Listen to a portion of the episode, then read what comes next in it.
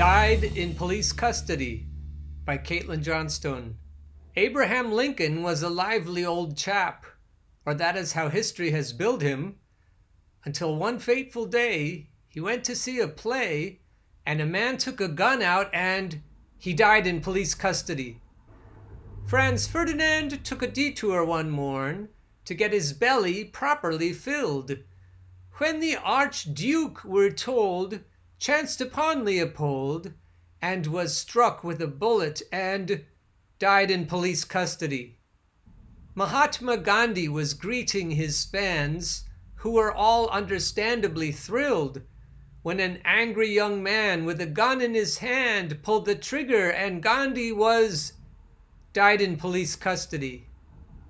JFK caused a ruckus and angered cruel men because he did whatsoever he willed People thought they'd misread when the newspapers said that their president had been died in police custody. MLK had a dream which his brilliant mind had a knack for distinctly distilling, but he rocked the consensus and one night in Memphis fell victim to a terrible dying in police custody. George Floyd was arrested and pinned to the ground for allegedly counterfeit billing. A cop kneeled on his neck and he choked Floyd to death, an obvious cold blooded killing. The class world war begins. Which side are you on? Yes, you must take sides. A yawning chasm has opened between those who support the status quo and those who are desperate for change or support those who are and there is no room on the sidelines. No, telling me your political party affiliation won't help. It tells me nothing relevant regarding your alignment in this war. This also isn't about black or white, gay or straight, female or male, immigrant or natural born citizen, or indigenous, or even privileged versus non privileged. It may be that someone reading this article is privileged and yet remains certain that a truly populist system of governance is necessary. This battle all boils down then to equality and justice. So here's the first question Do you believe in inalienable rights? If so, whom do you believe should wield the authority to decide what these rights are and then to ensure that everyone receives them? Do you believe that these rights should be agreed upon by the masses and chosen and enforced via democratic processes? Or do you believe that a few powerful elites should make all such decisions and carry out their administration? If you ascribe to the assumption that the masses do not know what's good for them and that elite entities therefore must rule them, you are on the side of the elites, whether or not you yourself are of that elevation. Either way, you are an elitist. Here's a quote by Noam Chomsky The elitist ideology of society's architects assumes that the mass of the public are just too stupid to be able to understand things. If they try to participate in managing their own affairs, they're just going to cause trouble. Therefore, it would be immoral and improper to permit them to do this. We have to tame the bewildered herd, not allow the bewildered herd to rage and trample and destroy things. That's from Noam Chomsky, Media Control.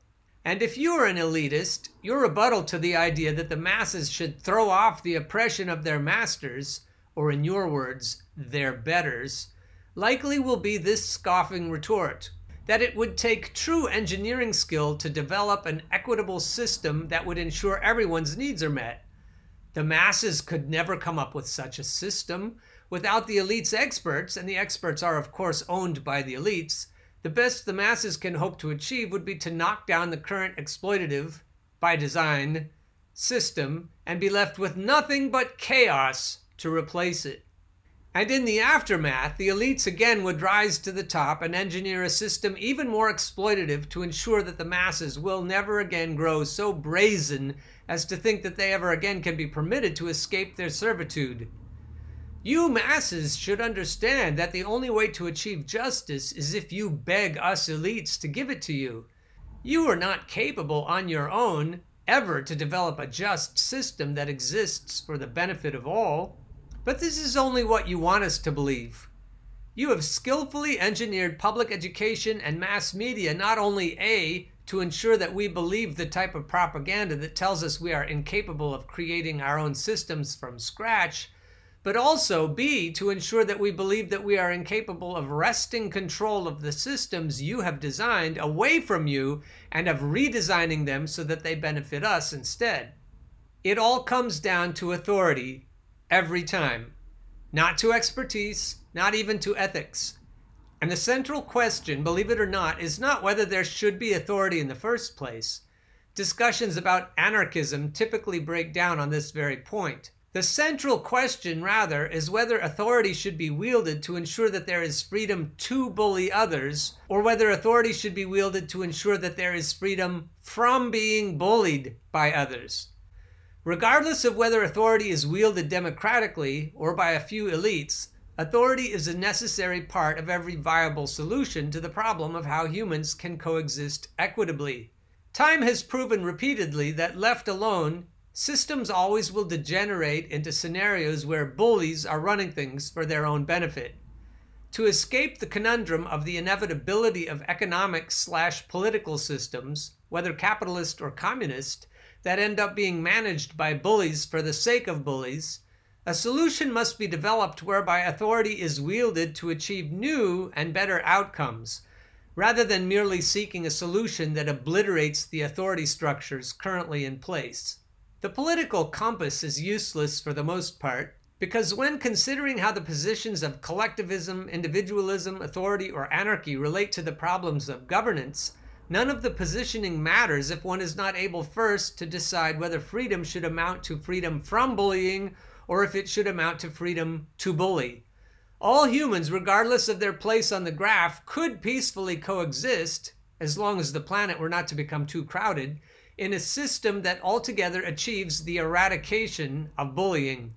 Other than for the sake of feeling included, it almost wouldn't matter if bullying were eradicated by purely democratic processes or by benevolent dictatorship, or by any other means. The only reason for me personally to prefer the lower left quadrant of the compass is because I believe that it will be humanly impossible to thwart the bullies from any other location.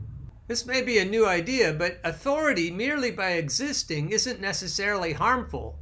Authority only causes harm when it is used to control and exploit others. That is to say, it is possible to imagine authority that doesn't do anything other than to make sure no one else uses it. You may not have noticed, but the natives are getting restless. They can't afford their medical bills, they can't afford college, they are being squeezed by every sort of debt. In short, they can't make ends meet, let alone live in comfort, in the wealthiest nation in the history of the world and they're waking up to the fact that there is no legitimate rationale for their current state of affairs. And let's face this undeniable but often unstated fact together the elites have had millennia to develop an equitable economic system. If there ever has been any intention of their developing such a system, it would have been here long before now. Is economic freedom an inalienable right? What most working class Americans possess is nothing like true freedom, they are kept just comfortable enough so that they will continue to serve as cogs in the machinery, but their productivity has been harnessed and commandeered by the captains of industry and their paid accomplices. Many in the U.S. who work 40 or more hours per week must apply for public assistance.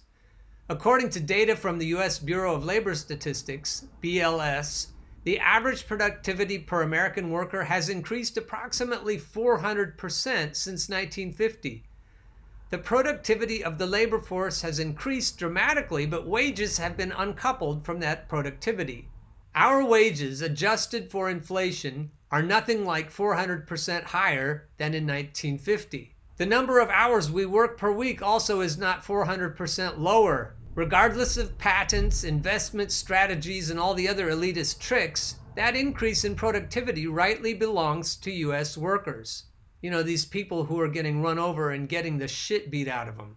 And lest you elitists protest that the typical American worker has contributed minimally in the areas of technological advancements and investor savvy, let's not forget that truly innovative people have been left out of the spoils as well. For example, Bill Gates did not make his fortune primarily based on his technological savvy. His singular expertise was in the area of writing patents and otherwise building moats around his castles. He has been skillful in the game of monopoly. To put it succinctly, he has been skillful in cutting others out of the profits that they deserve. He has shortchanged the many producers of his fortune and also has made it more difficult for other entrepreneurs to generate their own profits. And now workers, the true producers of all wealth are growing increasingly insistent about being cut into the deal. As I pointed out in this other article that I read to you recently, George Floyd was attempting to make a purchase with money not printed by our masters. He was trying to be his own Robin Hood. I see nothing wrong with such tactics. If the government refuses to make its citizens whole during a pandemic, and not through charity, but based on the productivity that U.S. workers have generated, the government deserves to be robbed. And if the government is not willing to share commensurately the fruits of worker productivity in normal times, they deserve to be robbed then as well. Until we learn to create our own money, looting may become the most effective way to wake up the powers, far more effective than mere voting for voting to make an impact, we would need to be able to choose candidates who are not working directly for our masters. When businesses are looted, their owners and managers will need to file insurance claims. Insurance companies already receive federal bailouts, so they should be fine. The crux of the matter is that we, the people, are done begging. As a matter of fact, we are prepared to place our collective knee on the necks of the elitists until they decide to agree to stop the bullying and pitch in to engineer an economic system that works for all of us. When that happens, it will be reasonable to expect that police the world over will be able to calm the fuck down because the need to guard all that surplus loot will be greatly diminished. Who knows? We may even agree to let you elitists keep some of it.